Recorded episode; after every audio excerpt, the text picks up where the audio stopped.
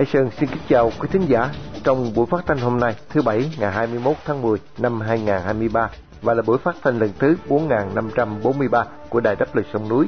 Trong phần tin tức, chúng tôi có những tin chính sau đây. Người mẫu Ngọc Trinh bị bắt vì gây rối trật tự công cộng trên không gian mạng. Cựu giám đốc Bệnh viện Đa khoa Vĩnh Long nhận lại quả từ Việt Á 1,4 tỷ đồng. Sáu người bị bắt với cáo buộc khai thác tiêu thụ trái phép đất hiếm. Chi tiết các bản tin nêu trên sẽ được Khánh Ngọc và Miên Dương gửi đến quý thính giả để mở đầu chương trình. Sau đó qua chuyên mục Thế giới tuần qua, Thạc sĩ Phạm Văn Nam sẽ đúc kết một vài sự kiện quan trọng xảy ra trong tuần. Giữa chương trình là chuyên mục Những vấn đề của chúng ta do Thái Hòa phụ trách. Khách mời tuần này vẫn với nhà báo JB Nguyễn Hữu Vinh. Cả hai sẽ tiếp tục bàn về phương cách vượt thắng nỗi sợ hãi trong đấu tranh cho quyền tự do của người dân. Và như thường lệ thưa quý vị, chương trình sẽ được kết thúc với chuyên mục Danh nhân nước Việt. Đặc biệt buổi phát thanh hôm nay được sự bảo trợ của Linh Mục Nguyễn Hữu Lễ và nhóm thân hữu tại Auckland, Tân Tây Lan trong danh sách lịch vàng 365 ngày năm 2023. Đồng thời để vinh danh ông Văn Bá Cảnh, một người Việt yêu nước đang bị giam cầm trong một tù cộng sản.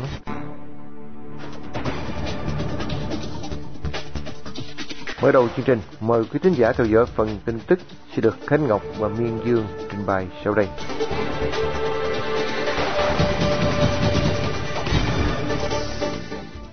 Ngày 19 tháng 10, cơ quan cảnh sát điều tra công an Thành Hồ đã khởi tố bị can Trần Thị Ngọc Trinh, tức Hoa hậu, người mẫu, diễn viên Ngọc Trinh 34 tuổi, về tội gây rối trật tự công cộng Điều đáng nói, hành vi Ngọc Trinh bị cáo buộc là vì đăng video biểu diễn xe phân khối lớn lên mạng xã hội, thu hút hàng triệu người theo dõi, gây ảnh hưởng xấu đến an ninh trật tự, an toàn xã hội. Nghĩa là hiện trường vụ án, địa điểm được xem là nơi cô phạm tội không phải là trên đường phố, nơi Ngọc Trinh điều khiển xe mô tô phân khối lớn, thực hiện nhiều hành vi nguy hiểm mà là trên không gian mạng xã hội Liên quan vụ án, ông Trần Xuân Đông, 36 tuổi, thầy dạy lái xe của Ngọc Trinh, bị khởi tố hành vi sử dụng tài liệu giả của cơ quan, tổ chức và gây rối trật tự công cộng. Cơ quan điều tra xác định Ngọc Trinh chưa có bằng lái xe A2 nhưng vẫn cùng Trần Xuân Đông, 36 tuổi, ngụ tại quận 4, huấn luyện viên lái xe của Ngọc Trinh, tổ chức thực hiện hành vi điều khiển mô tô phân khối lớn với các động tác lái xe nguy hiểm, phản cảm. Nhiều luật sư nhân quyền cho rằng hành vi của người mẫu Ngọc Trinh nếu có chỉ đáng bị xử phạt hành chính. Nhạc sĩ Tuấn Khanh cho rằng việc khởi tố bắt tạm giam Ngọc Trinh nằm trong quá trình hình sự hóa toàn phần đời sống dân sự. Cựu tù nhân lương tâm Phạm Thanh Niên nhận định, Cộng sản Việt Nam tạo ra các điều luật hình sự và diễn giải tùy tiện nhằm mục đích giăng bẫy, chụp mũ, dẫn đến việc triệt tiêu mọi hành vi, thái độ phản kháng của công dân. Ông Đoàn Văn Hùng, cựu giám đốc Bệnh viện Đa khoa tỉnh Vĩnh Long, bị cáo buộc nhận lại quả 1,4 tỷ đồng từ công ty Việt Á trong vụ án bộ xét nghiệm COVID-19. Vào ngày hôm qua 20 tháng 10, Viện Kiểm sát Nhân dân tỉnh Vĩnh Long đã ban hành cáo trạng truy tố ông Hùng cùng hai thuộc cấp gồm bà Phan Thị Ngọc Thấm, kỹ thuật viên trưởng và Đinh Thị Thanh Chi, phó trưởng khoa dược Bệnh viện Đa khoa tỉnh Vĩnh Long. Cả ba bị truy tố tội vi phạm quy định về đấu thầu gây hậu quả nghiêm trọng.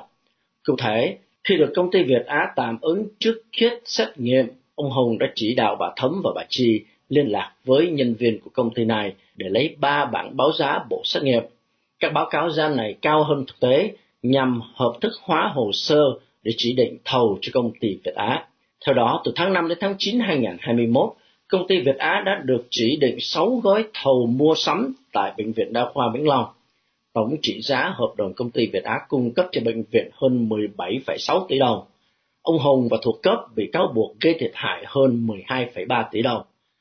Trong vụ án này, cáo buộc cũng nêu ông Phan Quốc Việt, Tổng Giám đốc công ty Việt Á, đã chỉ đạo nhân viên chi 20% tiền hoa hồng theo tổng trị giá hợp đồng cho ông Hùng và hai bà Thấm và Chi, tương đương 3,3 tỷ đồng.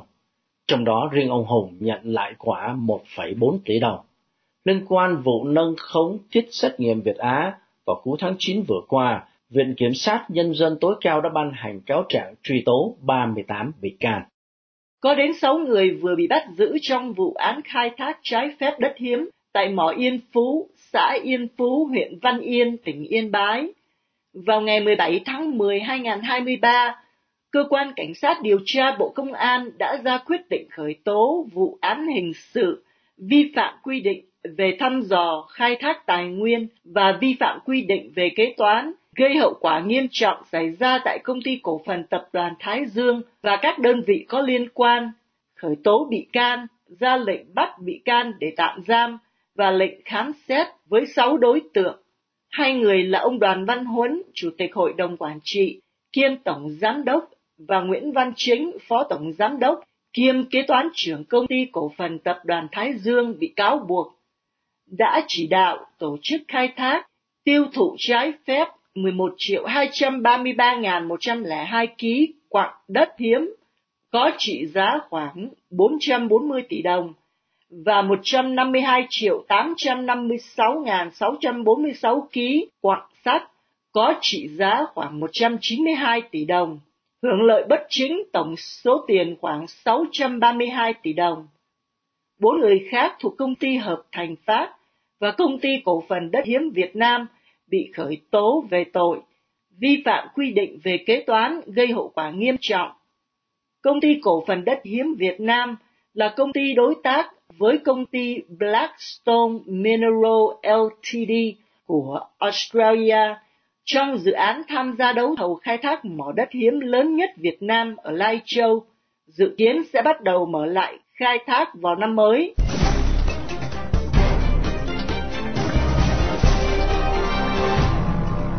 Liên tục chương trình mời quý thính giả theo dõi chương mục Thế giới tuần qua do Thạc sĩ Phạm Văn Nam, nguyên Thứ trưởng Bộ Phát triển Kinh tế và Gia cư của tiểu bang Massachusetts, đặc trách về thương mại quốc tế phụ trách. Xin kính chào Thạc sĩ Phạm Văn Nam. Thế giới vẫn đang chú trọng vào cuộc chiến tại giải Gaza. Làm thế nào để quân đội Israel tiến vào giải đất này để tiêu diệt Hamas mà không gây hại cho người dân vô tội? Ông nghĩ sao về bài toán nan giải này thưa ông Nam? Xin kính chào anh Hải Sơn và quý vị khán giả của Đài Đáp Lời Sông Núi. Thưa quý vị, câu hỏi của anh Hải Sơn là một bài toán chưa có câu trả lời thỏa đáng cho hai phía. Không phải chỉ mới vài ngày hay là vài tuần qua mà đã là câu hỏi rất hóc búa, rất đau đầu cho tất cả các vị tổng thống Hoa Kỳ trong hơn suốt 40 năm vừa qua.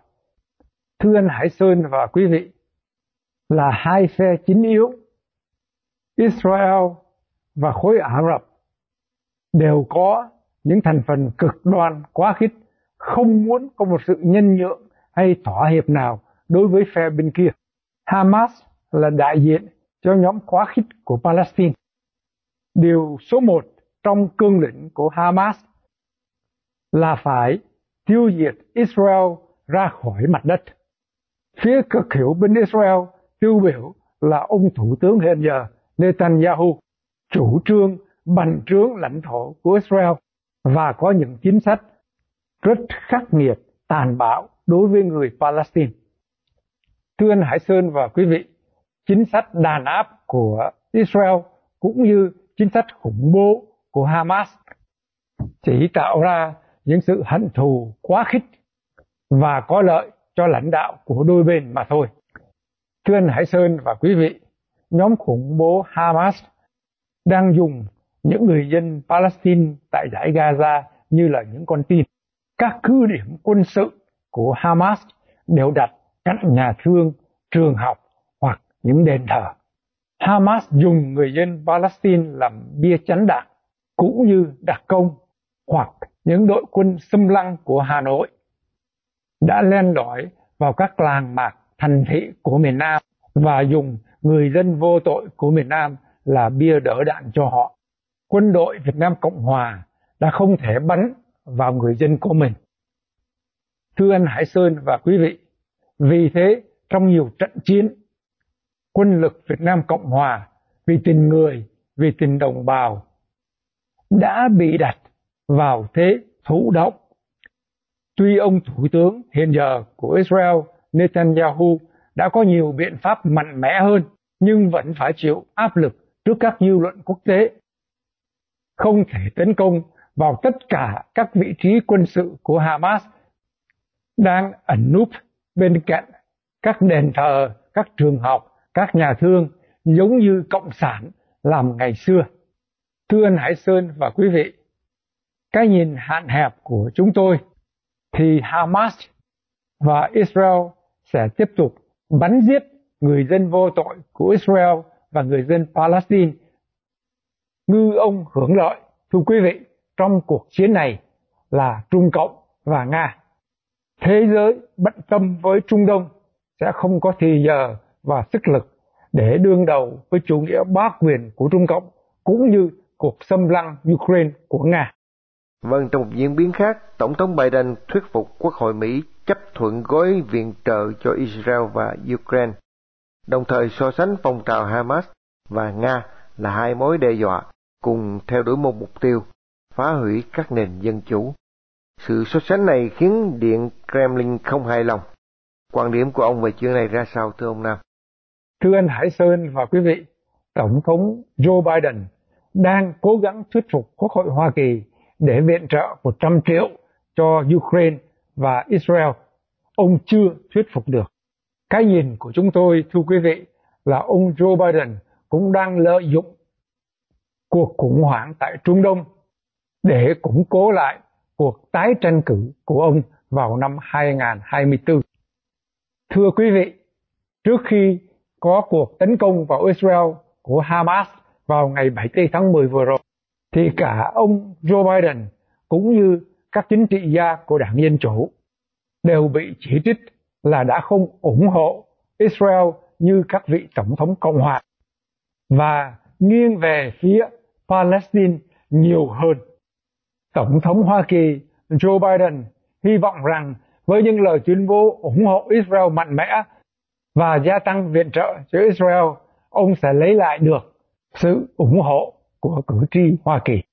Thưa quý vị, về việc ông Putin không hài lòng trước các lời tuyên bố của ông Joe Biden là điều không có gì ngạc nhiên.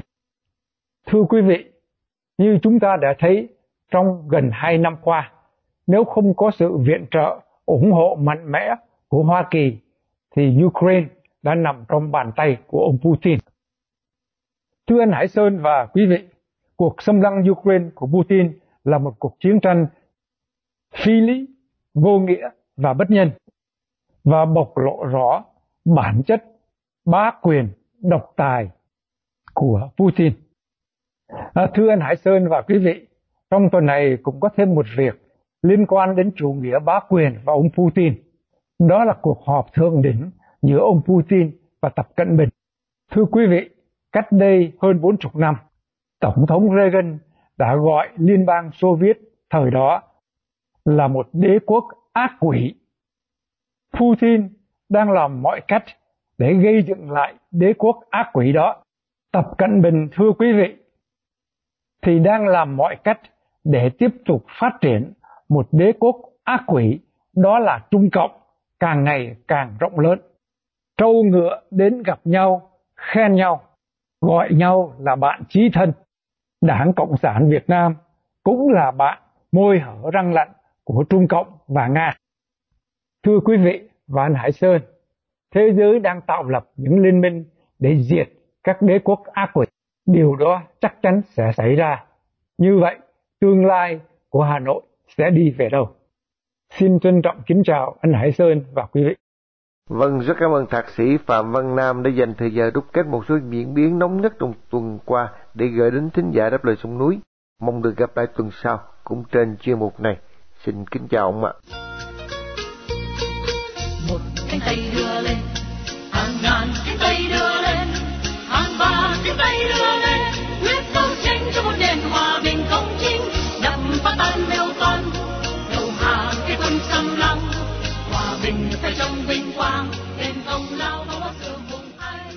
Tiếp theo là như thường lệ vào mỗi tối thứ bảy, mời quý tín giả theo dõi chuyên mục những vấn đề của chúng ta do Thái Hòa điều hợp. Xin mời anh Thái Hòa. Kính thưa quý thính giả Đài Đáp Lời Sông Núi, Trong chuyên mục những vấn đề của chúng ta hai tuần trước đây, chúng tôi cùng đàm thoại với nhà báo JB Nguyễn Đức Vinh về phương cách vượt thắng sợ hãi để có thể lên tiếng đấu tranh cho tự do dân chủ nhân quyền của người dân Việt Nam và để đối phó với nhà cầm quyền, cụ thể là với những anh công an mà mình phải đối diện. Kính thưa quý thính giả, nhà báo JB Nguyễn Đức Vinh là một người từng đấu tranh cho tự do dân chủ nhân quyền ở trong nước một cách rất can cường và đầy trí tuệ. Kính mời quý vị tiếp tục theo dõi cuộc đàm thoại về đề tài trên. Thưa anh JB Nguyễn Đức Vinh, để đối phó với công an, ngoài những thế mạnh của người dân là mình không sợ hãi do biết mình là người chính đáng, chính nghĩa nằm về phía mình và lương tâm không có trách mình điều gì cả. Ngoài ra mình còn nắm vững luật pháp và có khả năng lý luận để chứng minh một cách thuyết phục rằng mình vô tội, rằng mình không vi phạm gì cả, thì mình cũng cần phải nắm được những cái điểm yếu của phía công an. Theo anh, phía công an khi bắt mình một cách vô lý, phi pháp, thì điểm yếu của họ là gì thưa anh? Dạ thưa anh Thái Hòa và thưa quý vị khán giả, cái điểm yếu của người công an khi mà họ bắt mình một cách vô lý và phi pháp ấy, thì đó là cái sự tấn công của bóng tối và ánh sáng cái sự tấn công của một người bất chính mà tấn công một người công chính. Đó là cái điểm yếu nhất của họ. Và từ bản thân họ từ cái lương tâm họ họ cũng biết cái điều như vậy.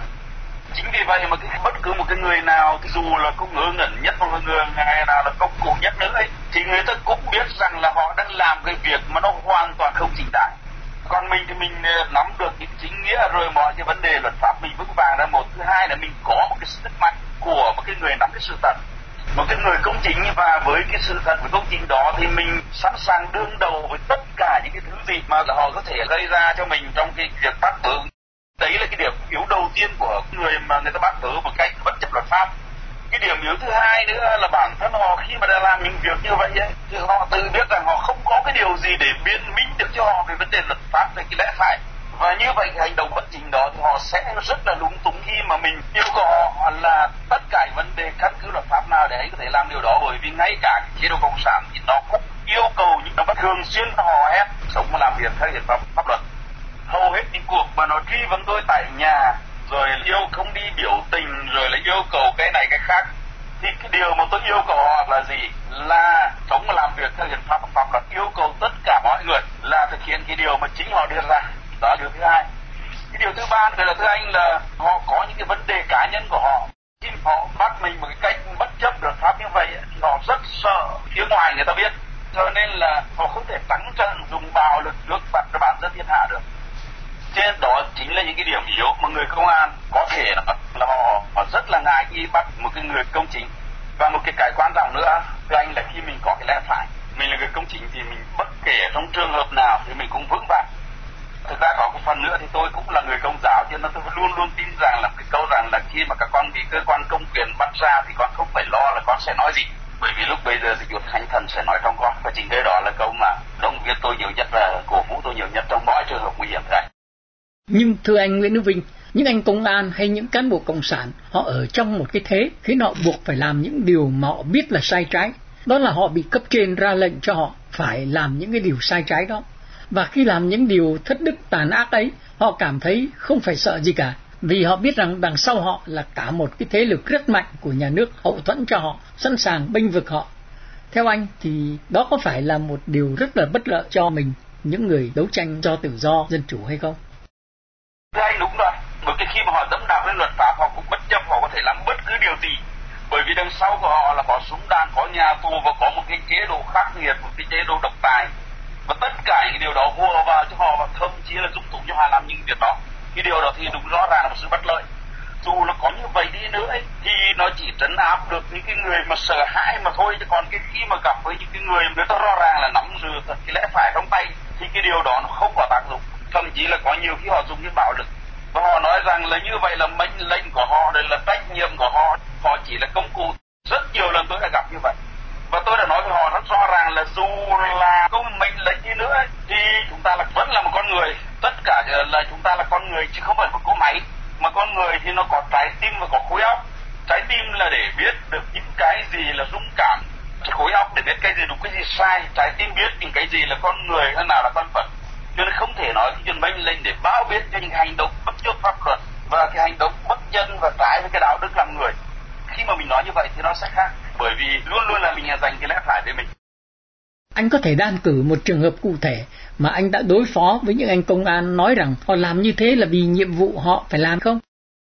Thưa anh, chẳng hạn như cái lần tôi dự phiên tòa xử anh Ba Sàm, ra nơi họ bắt xe tôi vào, và rõ ràng là cái khoan là tôi không nghe. Tôi bảo phải trả lời, tôi rõ ràng là lý do thì bắt tôi vào đấy.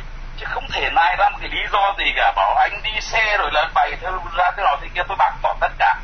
Và khi họ không trả lời thì tôi bảo là dứt khoát tôi từ chối làm việc. Thế nào? Chúng tôi là mệnh lệnh, bảo mệnh lệnh thì cũng là con người. Và xin lỗi là bây giờ nói mệnh lệnh, mình phải biết cái nào đúng cái nào sai chứ không phải mệnh lệnh thì cứ cắm đâu cắm cổ mà làm. Bây giờ ta hỏi mày là bây giờ nếu giả sử mệnh lệnh cấp trên bảo mày cứ mà gọi tôi bảo anh tại sao là thế? Ai phải làm? Thì bảo đấy mày biết cái đó sai mày không làm thì tại sao mày bảo là mệnh lệnh cái này? Lại, lại có thể bắt tao được vào đây rồi cho nên thưa anh cái chuyện mệnh lệnh thì rõ ràng họ có thể nại ra. Và rất có thể là người ta biết ra nhiều cái bởi vì họ có cái hệ thống súng đạn nhà tù bạo lực đằng sau nhưng với một cái người mà nắm được tất cả những cái điều đó thì nhiều khi đã đấu tranh phải chấp nhận những phần thiệt thòi những phần đau đớn như phần này khác danh như vậy theo anh á mình vẫn có thể dùng lẽ phải để đánh động vào cái lương tâm của họ phải không ạ? Dạ vâng thưa anh cái lương tâm thì là một phần phần thứ hai là cái lẽ phải là một vũ khí mà tôi cho rằng nó là vũ khí sắc bén nhất và nó ủng hộ và nó hỗ trợ cho mình nhiều nhất trong một cuộc đấu không cất sức đối với cái chế độ lấy bạo lực nó lấy tàn bạo nó làm đầu thành Xin chân thành cảm ơn nhà báo JB Nguyễn Đức Vinh đã đến với quý thính giả của đài Đáp Lời Sông Núi thưa anh. Xin cảm ơn anh và xin cảm ơn quý vị khán thính giả đã chú ý nghe câu chuyện của chúng tôi. Xin uh, chào và hẹn gặp lại. Đài phát thanh Đáp Lời Sông Núi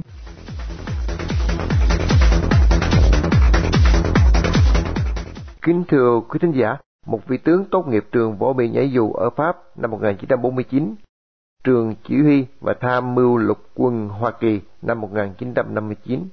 Ông là vị tư lệnh nhảy dù đầu tiên của quân lực Việt Nam Cộng Hòa, là một cấp chỉ huy lỗi lạc, đã sống với ba quân tại chiến trường và cùng an nghỉ với ba quân tại Nghĩa trang quân đội Biên Hòa lúc 42 tuổi.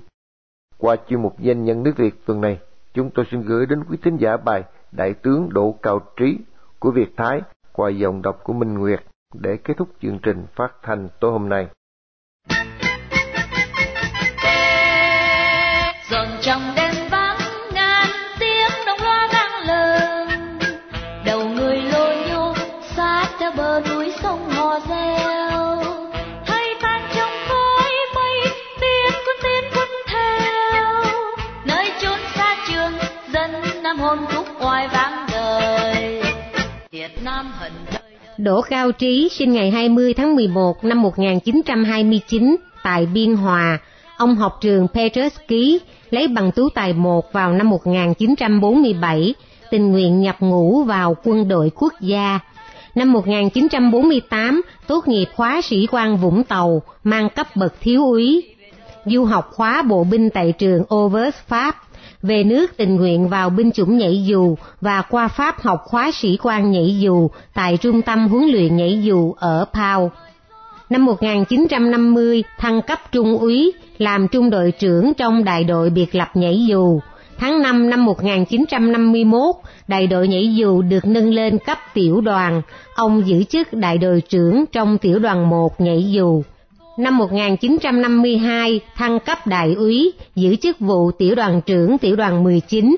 Năm 1954, tiểu đoàn 19 di chuyển về Sài Gòn, cải danh thành tiểu đoàn 6 nhảy dù. Ông được thăng cấp thiếu tá.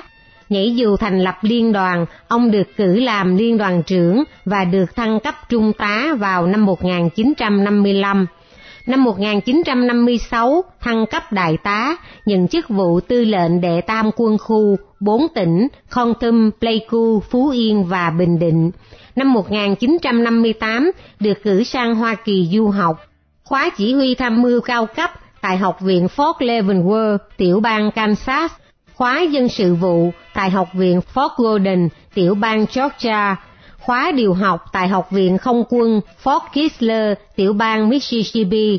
Năm 1959, về nước giữ chức tư lệnh phó kiêm tham mưu trưởng quân đoàn 1.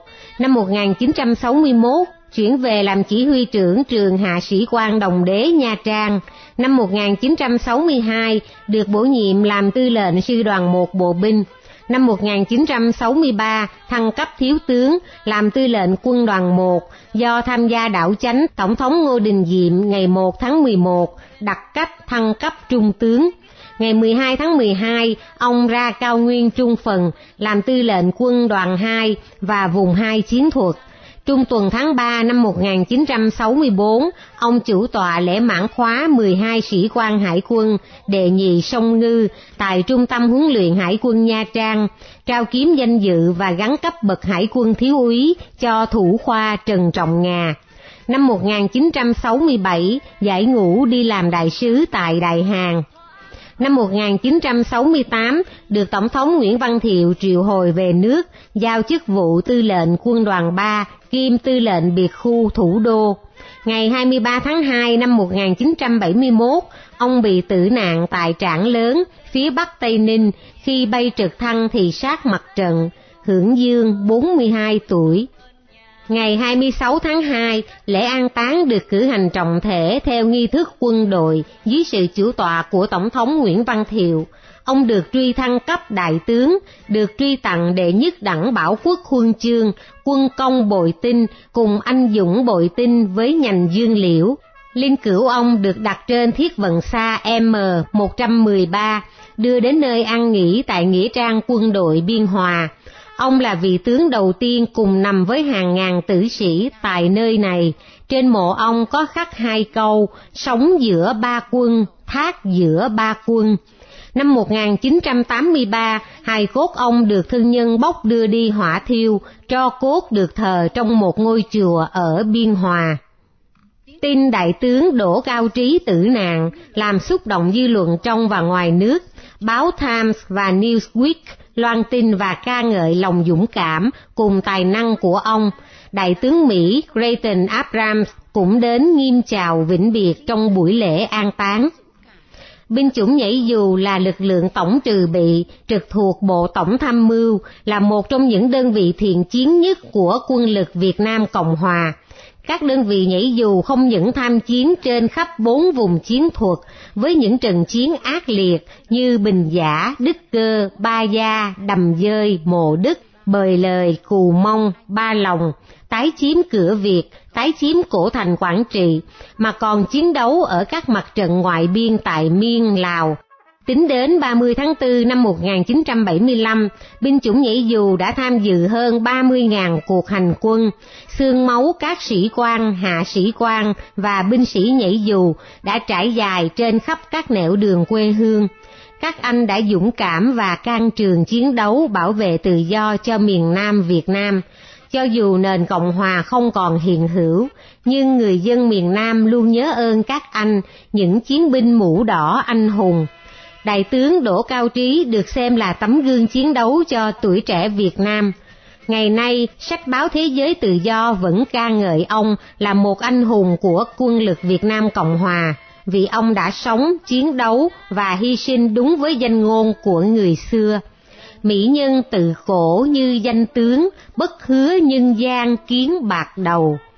Ông là một trường hợp điển hình quý hiếm vì đã sống chết với các chiến hữu trong tình huynh đệ chi binh, với tấm lòng ngưỡng phục, nghiêm chào và lắng tâm tưởng nhớ một chiến binh quả cảm của quân lực Việt Nam Cộng Hòa. Nhìn trong hơi gió thoáng bóng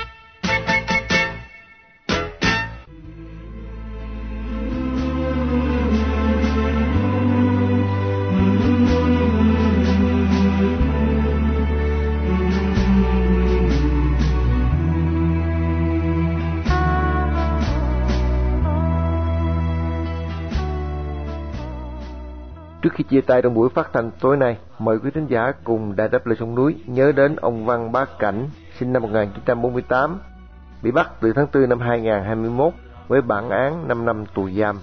Một người Việt đang bị nhà cầm quyền cộng sản giam cầm trong ngục tù vì lòng yêu nước, lẽ phải và sự đóng góp tích cực vào tiến trình dân chủ hóa Việt Nam